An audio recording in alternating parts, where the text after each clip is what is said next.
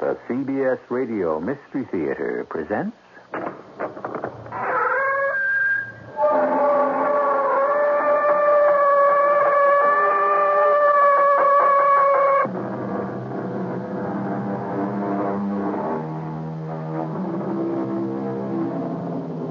Come in. Welcome. I'm E.G. Marshall. Philosophy, said the philosopher, is most useful when we look backward on the evils of the past or forward to the evils of the future. Unfortunately, philosophy is of scant comfort when we must confront the evils of the present, which happens to be when we need it the most. Well, there are substitutes for philosophy, as we shall find out. You can't kill a cop. Why? Is the cop sacred? You don't know what a storm it'll blow up. All storms blow themselves out. I don't like it. Look, Joe, you know what it says. This too shall pass. You're the devil. Even down to the quoting of Proverbs, you have to be the devil. Come on, Joe. I'm just a guy who tries to get along the best way he can.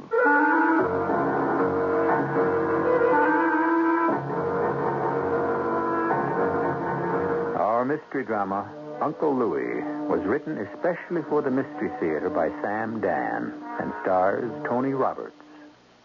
It is sponsored in part by Buick Motor Division and ARM, Allergy Relief Medicine.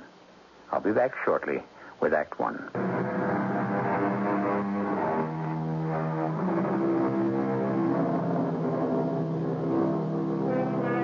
A wise son maketh a glad father, or so the proverb tells us. However, there are always exceptions to cases and differences of opinion, which is why some of us are inspired to bet on horses, while others are moved to construct romances. Our story begins with a man named Ezra Arnold Miller. Both his name and his initials, EAM, appear constantly in the newspaper. He is perhaps one of the best known reporters in the city. He has just been sentenced to death. Oh, no, he has not been found guilty by a jury of his peers, nor has the verdict been handed down by a legally appointed judge. But a trial has taken place. All the evidence, for and against, has been weighed in the mind of one man, and one man alone has made the fatal decision. The telephone now rings in Ezra Arnold Miller's office, and he is about to talk with his executioner. But of course, Ezra Arnold Miller doesn't know that. Miller, You're the reporter, huh? who's this? Someone who can tell you all about Harry George. Why would you want to do that? What's it worth to you? Your information is valid. You could get more for keeping it than selling it. Yeah. But there's other things in this world besides money. Now, name a few. Why don't we meet someplace, huh? You could come up here. All I have to do is be seen walking into a newspaper office. Well, and, uh... You know, uh, Southside Park? Yeah. You know where the merry-go-round is? Yeah? Right in back of it is a path with benches. I'll be sitting on the first one. Four o'clock this afternoon. Four o'clock, huh? Be there. Hello. Hello. Uh, four o'clock. Harry, Well, Joseph, I have to talk to you. isn't it uh, dangerous for us to be meeting like this? I just found out about Ezra Miller. Oh, who told you? That's not important. It is to me. Harry, you can't kill a newspaper reporter. Why not? Do you appreciate the kind of hue and cry that'll create? Yes, I think so. The people won't stand for it. Joseph, you of all people should know that the people will stand for just about anything. You can't outrage public opinion. Sure you can, if you don't do it too often. Harry, I am a politician. So am I. But I'm in politics, openly. I'm an elected official. I'm in the city hall every day. Miller is out to get me, and he's very close. No other muckraker has ever gotten this far. But The still- man has to go for two reasons. First, he's a fool. I arranged to have an offer presented to him. What did he want? Money, connections, a book published, a TV show. We even offered to throw him a few fall guys so it would look as if he'd smashed the syndicate. But your Mr. Miller is stupid. He's not my Mr. Miller. You know- I'm only trying. Actually, he's too stupid to live.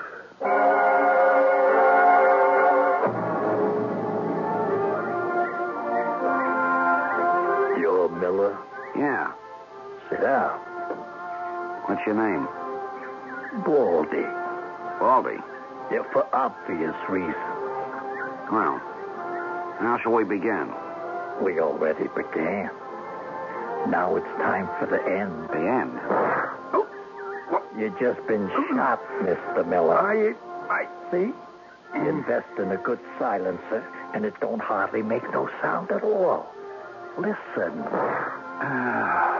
That's right here. You just lean back like that. Oh, it's all right, little girl. Uh, this here gentleman's just tired, see? He's having a little nap, that's all. Here, Here's 50 cents. Why don't you go and have a ride on the merry-go-round? You can take it. That's it. Oh, Father Burke? Oh, by all means, send him in. Once again, the good father. Hmm. Oh, well, come in, Father. Sit down. May I offer you something? You could offer me your confession. Oh, Father. I realize I've been lax in my religious duties these many years. What I had in mind, Harry, was a signed confession to the murder of Ezra Miller. But I didn't do it.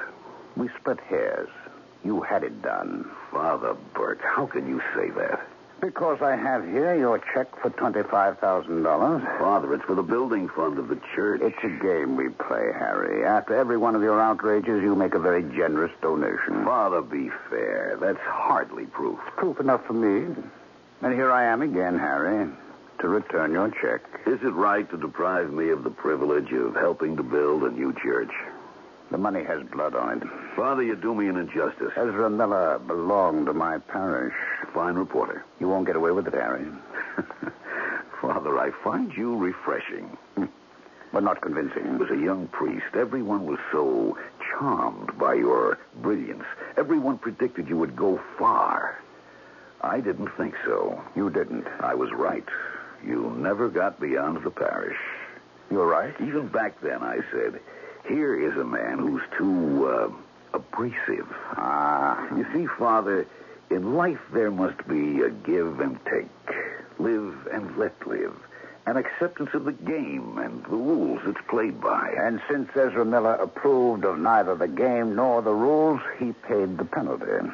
yes, This is the first time you ever made such an ambition. there's very little you can do with it legally, Father. Why did you make it to begin with? I hope to convert you. Convert me to what? Reason? Continue. Father, I am in business, and what do I sell? Vice. That's my product, vice. Gambling, girls, narcotics. You follow this? Yes, but uh, where does it lead? To a sad but sobering truth. Which is? The public is ambivalent about vice. Really? On the Sabbath day, they come to you so that you may assail it. During the rest of the week, they come to me so that I may sell it. The public wants its forbidden pleasures, and it will have them, Father. Therefore? Therefore, we cannot permit the situation to get out of hand. We cannot have anarchy. Indeed. The thing must be controlled. It has to be run in an orderly, business-like fashion. Since the people insist on having their vice, then vice should be made as safe as possible. Fascinating. So you see, I perform a most useful public service. I'm not the one who's a danger to society. No? It's the Ezra Millers of this world who threaten our orderly existence. The Millers who cannot accept life as it is, who have no understanding of basic human nature. Perhaps one day you'll see the light, Father. How can I reach you, Harry George? Is there anything I could ever say to you that would strike even a spark of humanity? I wonder.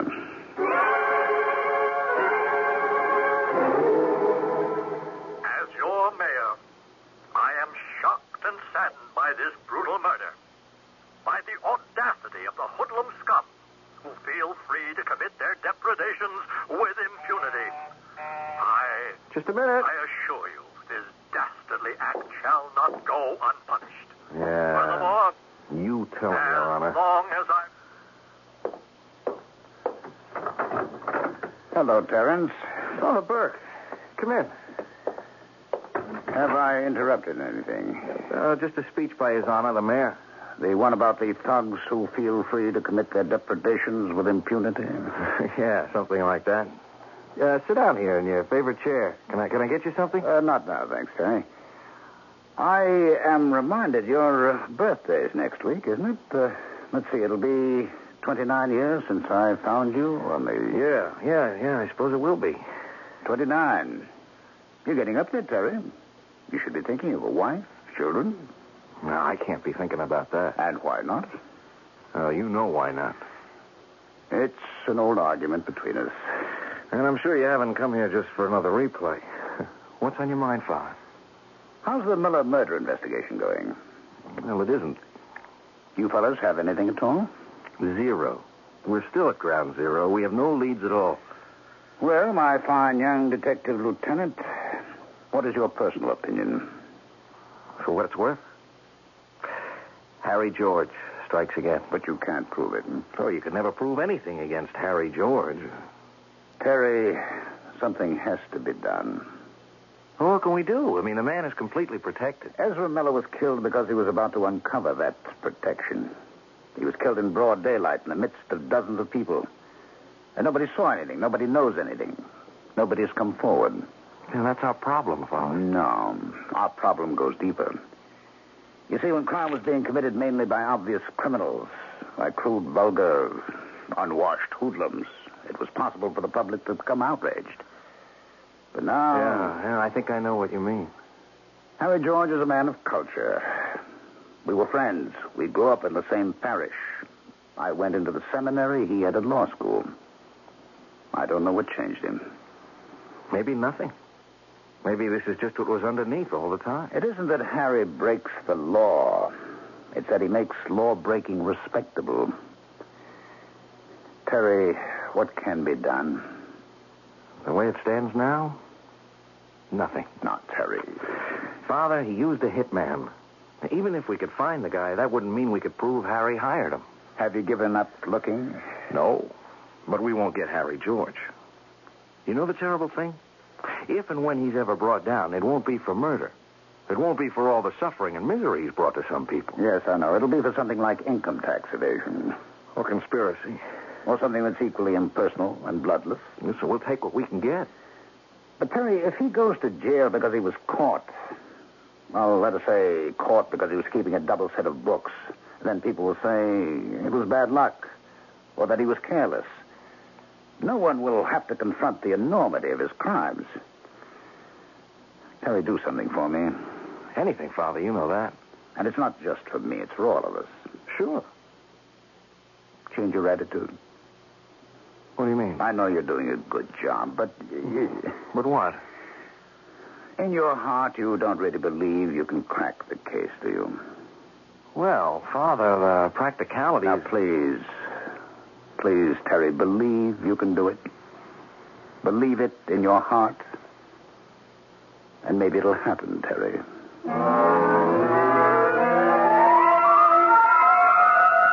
faith. We are told it can move, or more accurately, remove mountains. However, how effective is faith when it comes to solving crime? Actually, it might be better to have a liberal supply of convincing clues or some incontrovertible evidence. But lacking these, faith, if properly pursued, is next best. I shall return with Act Two shortly.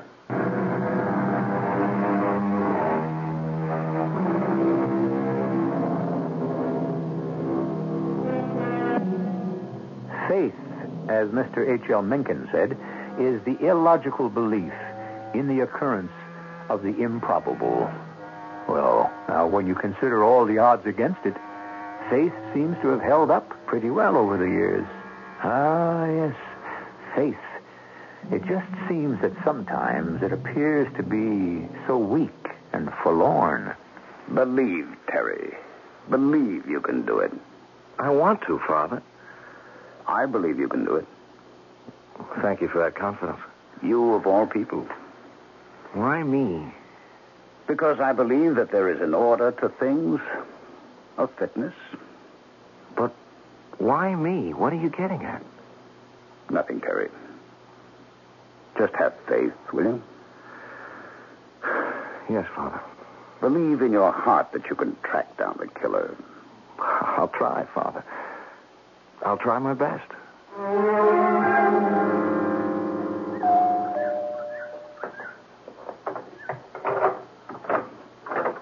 Mrs. Helen Pauley, Yes? do you remember me? Ah, well, you do look familiar. I'm Lieutenant Smith.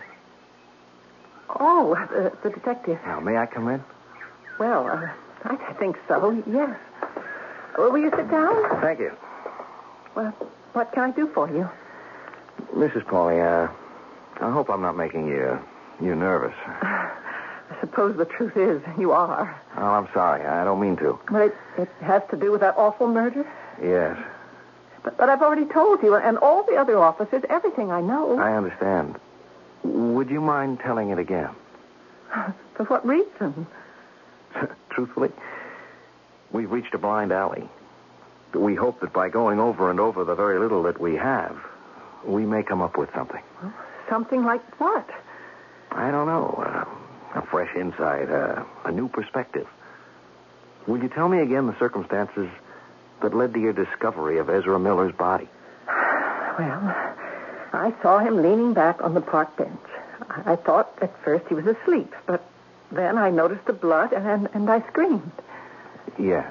Our crowd gathered, a policeman came running up, and, uh, and that's all I know. I, I look at my notes, Mrs. Pauley, and I see that that's exactly the way you told it the first time, word for word. It's a very simple story, and I remember it so vividly. Is it the whole story? What do you mean? Mrs. Pauley, I.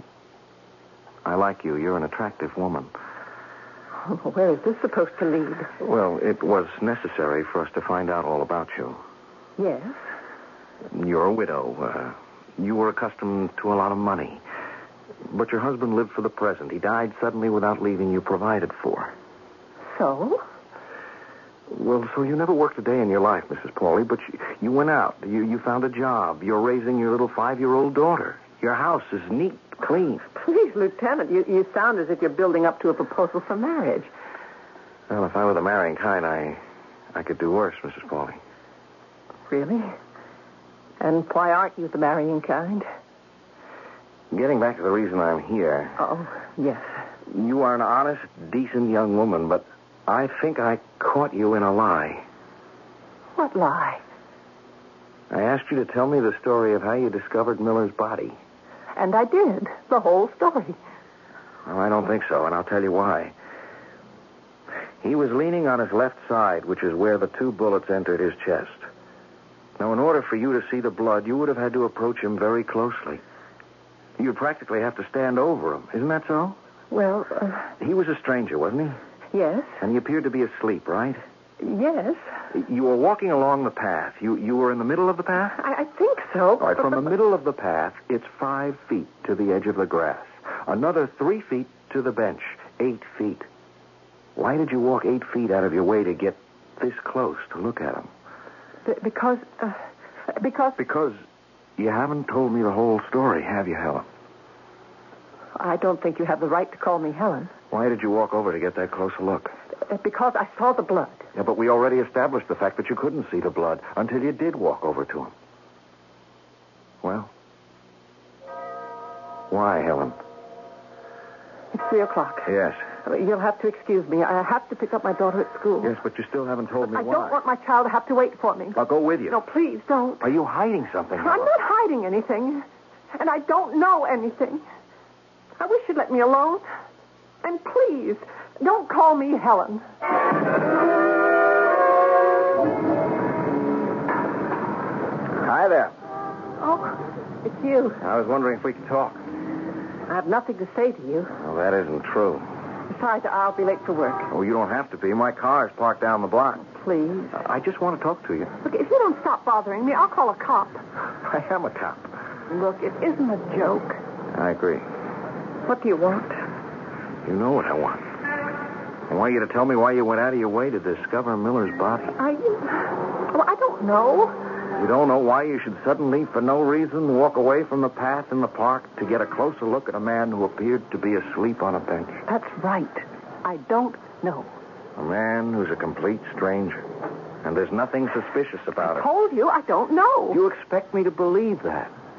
Well, whether you believe it or not, there's nothing more I can tell you. I mean, sometimes you do things without knowing why. There's no rhyme or reason. You just find yourself doing something. Helen, Look, you have no right to call me Helen. My name is Mrs. Pauley. Don't you dare play the patronizing police officer with me. Well, I called you Helen because I like you. you have no right to like. Oh, I'm sorry. I can imagine what I must sound like. It, it's just that talking to a detective makes me nervous. it isn't so terrible, you know. J- just tell me what made you stop to look at Mr. Miller's body. I keep telling you, I don't know. Helen, are you trying to protect somebody? What makes you say that? Is that true? It's the most ridiculous thing I ever heard in my life. Look, Helen, If you don't stop annoying me, I'll, I'll call a lawyer. I mean that. Okay, Helen.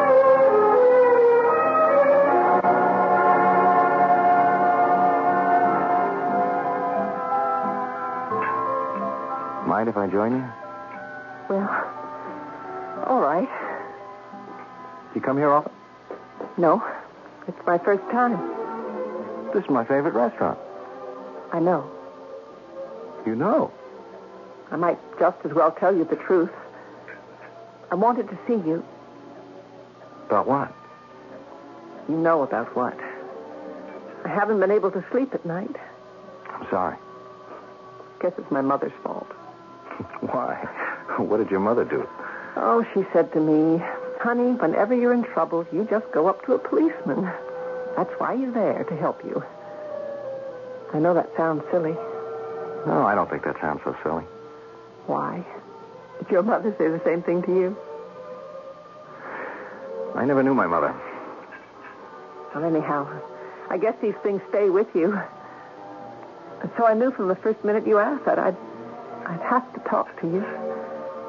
But I was scared. I'm still scared. Maybe when it comes down to it, I'll, I'll just get up and run out of here without saying anything. Tell me why you're scared. I could have gone to police headquarters, but, but that would have made it an official thing. And this must be, it just has to be off the record. So I called your office, and, and they said you'd gone to dinner. I said it was a matter of life and death, which it is. And they said, try Vincenzo's. And Here I am. And now that you're here, Look, uh, you've got to give me a chance to build up my courage. well, let's try some dinner. What would you like? And I don't think I can concentrate on food. But you should. I'll order the special. What is it? It doesn't matter. It's always great. Vincenzo, due speciali and vino. You see? Taken care of. Ooh, life is so efficient and orderly with you, isn't it? Well, I try. Is that why you're never married? How do you know I never married? You told me you're not the marrying kind, remember? So I did. I understand why. Hmm. Do you? Actually, married life isn't for people who are orderly and efficient, Why is that? because married life is neither efficient nor orderly. Really? Truly, you can't fully control your existence. There's another person whose wishes and needs have to be respected. And with children, things can become chaotic, to say the least. Well, that's not the reason I never married. Well, What is the reason? Forgive me. I didn't mean to pry. I haven't married because I don't know who I am. Aren't you Detective Terrence Smith of Homicide Squad? Terrence Smith was the name Father Burke gave me. I was one of those newborn infants you read about who are found in the doorway of a church. Oh, I don't know why I told you this. I think I know why. Do you? It's because you know that I'm sitting here trying to build up the courage to tell you something that's very close to me. So you thought you could make it easier for me if you gave me a secret of yours. Maybe that's part of it, but I think there's more to it. More? Maybe it's too early to talk about. Hey, I hope you're not on a diet. They, they've got fantastic desserts in this place. Terry, I guess it's now or never. Now, don't let me change the subject. All right. The Miller murder, Yes? there's a witness. A witness to the murder? Yes, You're telling me someone saw the person who murdered Ezra Miller? yes, Terry. Who is this witness? My daughter. My little five year old daughter. Now let us review the bidding. What is this about a witness and a five-year-old girl? When did she come into the picture? Well, the truth is, she was in it from the very beginning. You know us. We play fair. Think back to the murder itself, to that park bench near the merry-go-round, and to every word the killer said. And while you're thinking, we'll pause briefly, and then I shall return with Act Three.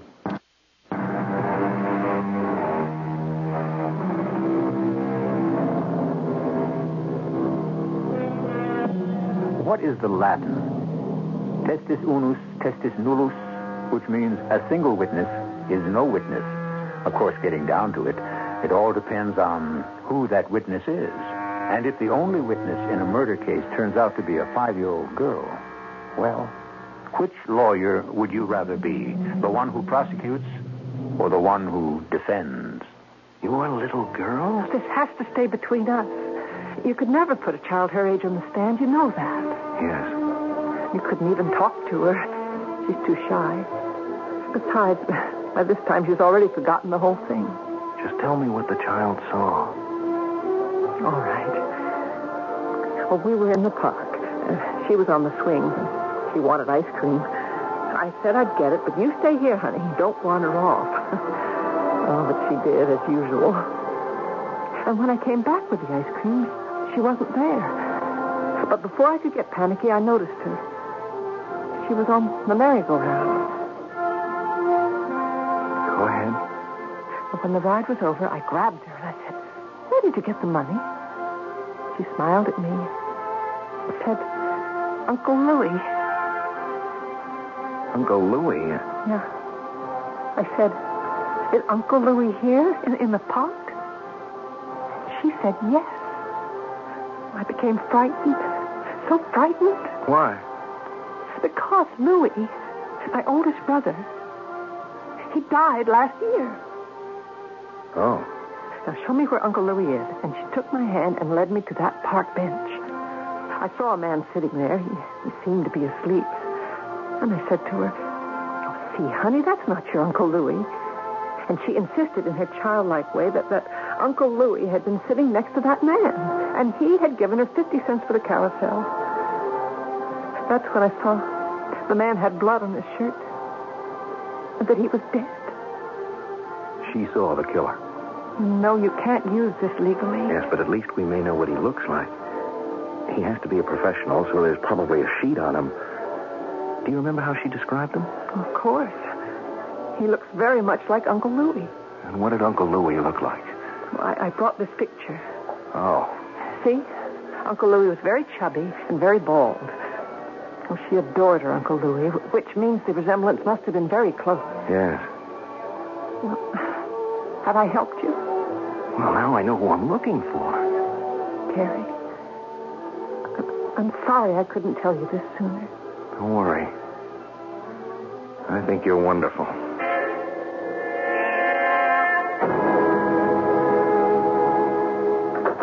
Sit down, Terence, sit down. Thank you, Father. I've come to ask your advice. You have a look on your face I've never seen before. I say marry the girl, Terence, lads. Marry her. What are you talking about? Only a woman, a certain kind of woman, can put a smile in a man's eyes and a spring in his step. No, Father. And I have my spies everywhere, especially Vincenzo's. Dinner almost every night, and she brings a little girl. Father. Father, I don't know what to do. Marry her, of course. She's lovely. You know the problem. I know what you have chosen to make into a problem.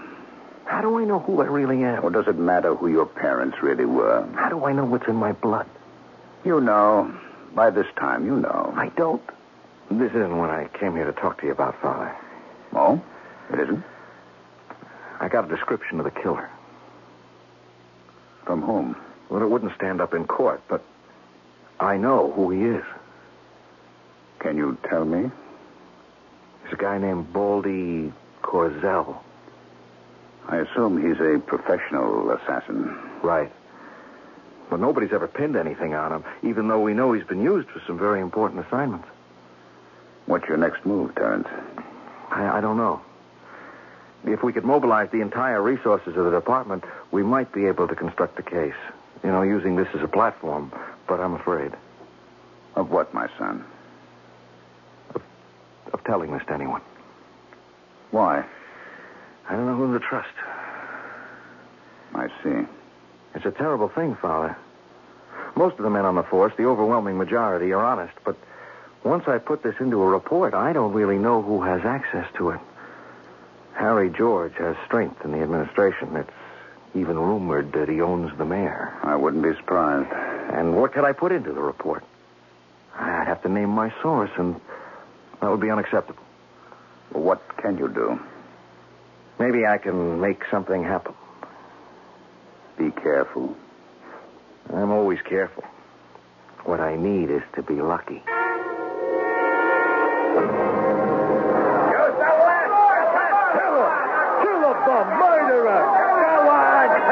I'll bet you'd have no trouble killing either of them, right, Baldy? Except uh, you couldn't use a 38. Just what are you looking for, buddy? Buddy's a good name for me at that. I could really do you a good turn. What do you want, copper? Now, how'd you know I was a cop? I can smell him.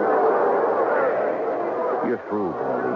Yeah? Yeah, we know who knocked off Ezra Miller, and we know who paid you. Yeah? That kind of thing could seal you in the can for life. Is that a fact? Except we want Harry George. Who's he? We want him so badly, you could make a deal.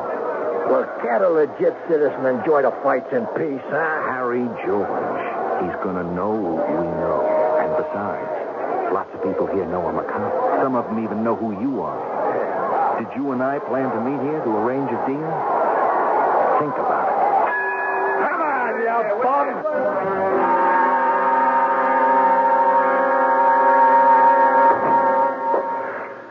What's the matter, Harry? You have to find out something for me, Joe. Well, What is the true status of the investigation? what investigation? Come on, Joe. What progress have the police made? As far as I know, none. Level with me, Joe. But I. I'm... If I go, you and a lot of other people go with me. Harry, what is it? A certain employee of mine was approached by a detective, a Lieutenant Smith. The Smith fellow knows he's the killer and offered him a deal. Now, what do you know about it, Joe? Nothing. The department has nothing. I'm in touch with the commissioner, the chief of detectives. There's nothing And official. how do you account for the fact that this cop knows? He must be doing it on his own. Why? It happens. Sometimes uh, an ambitious cop will sit on a lead till he can make sure he can get all the credit for it. Then this cop has to be taken care of now. Wait a minute. You can't kill a cop.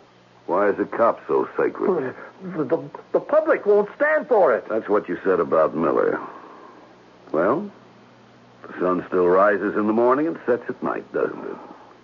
How many people even remember Ezra Miller? Listen, Harry, Listen to what? What do you really have to say? when is this all going to stop? When? I don't know. Maybe never. Terry. Father Burke, sit down. Am I interrupting anything? Oh, I'm just using the city time and typewriter to type a note to a certain lady. Keep my secret? Oh, I have to. Terry, have you made a report of the thing we talked about? No, not yet. I would advise you to do it. I could ruin the whole thing. Uh, Harry George could have this fellow killed, and uh, then it's all gone. But this way, he could have you killed. Ah, Father, you worry too much.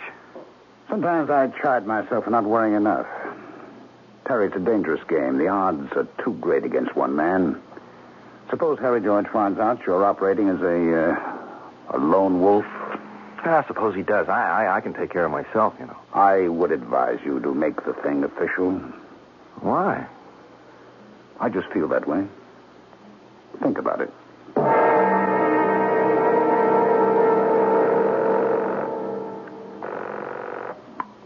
Yeah, Baldy, you have to do it tonight. okay. He's visiting some woman over on Adams Terrace. I can knock him off as he comes out. No, no, it has to be an accident. That way, no smart reporter can claim he was killed because he might have known too much. So what do you want me to do? He leaves her place about 11:30, drives home. On the way, he stops off at an all-night deli at the corner of Jefferson and Main. Now, follow him in. Pretend it's a stick-up. He won't be able to get at his gun. Be the nervous punk type and start shooting. Poor guy, he'll be one of those innocent bystanders. Be ready for him at midnight, which is when he usually gets there, understand? You're the boss.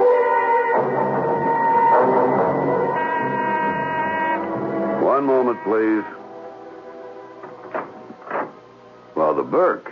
I know it's late, Harry, but uh, I couldn't sleep. So you decided to call on me. Well, come in. I'm honored. Thank you. Now, what does this mean, Father? Are we friends? We've always been friends. We've gone our separate ways, and each of us thoroughly disapproves of what the other does. But we're friends, Father, you have something on your mind. of course. Do you remember Katie Oliver? Katie Now, Oliver. don't pretend, Harry. I remember Katie. Red haired Katie. You loved her, but not quite enough. And she loved you, but just a little too much. Why are we talking about Katie Oliver after 30 years? Because I'm about to break a promise I made to her. And you, a priest? Katie disappeared a long time ago. She may not even be alive. And if she were aware of the circumstances, I am sure that she'd release me from my vow. What vow and what circumstance? When Katie had found out that you had chosen a certain way of life, she decided to leave you. Yes. What you didn't know was that Katie was going to have a baby. She what? Uh, no, no, no, no, please, don't interrupt. Listen to all of it. No one knew. She went away somewhere and had the child. She brought him to me right after he was born. I spread the story that he was a foundling. But I promised to keep her secret and see to it that he would grow into a fine young man. And he did. Your son.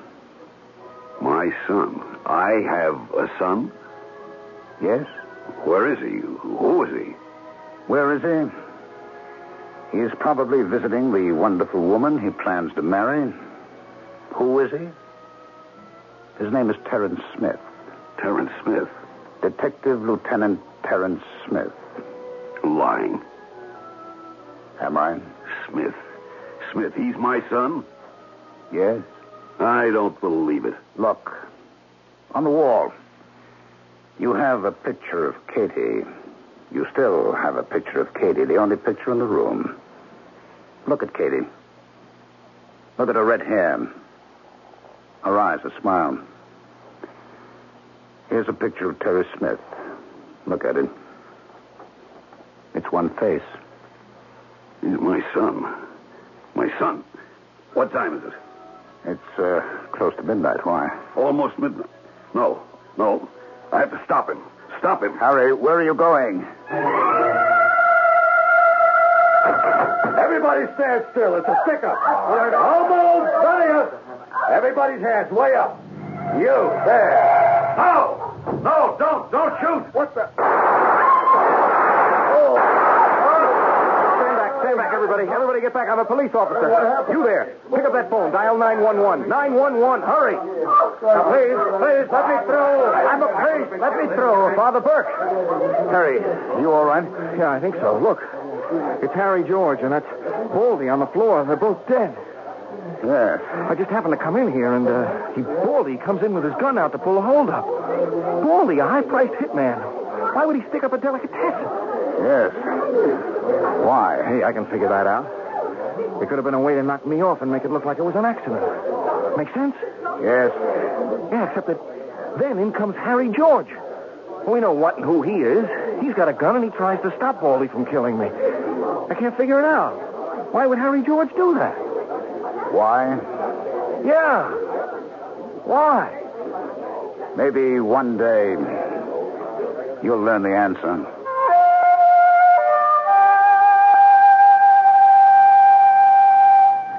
Did Terry ever find out? I don't know. Truly. You see, once the story is over, it's over. And if Father Burke ever decides to tell him, then that becomes another story. And you had yours for this day.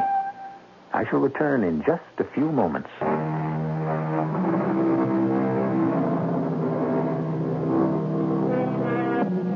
The name of our story is Uncle Louis, and we never told you anything about Uncle Louis except a few of the physical details. We know he was short and chubby and bald, and yet he must have been a wonderful man. While he lived, he charmed the heart of a little child, and after he died, he was instrumental in bringing down one of the greatest vice lords in the country. Who would have dreamed he had such powers? Certainly not Uncle Louis himself. Our cast included Tony Roberts, Ann Williams, Ralph Bell, Jackson Beck, and Ken Harvey. The entire production was under the direction of Hyman Brown.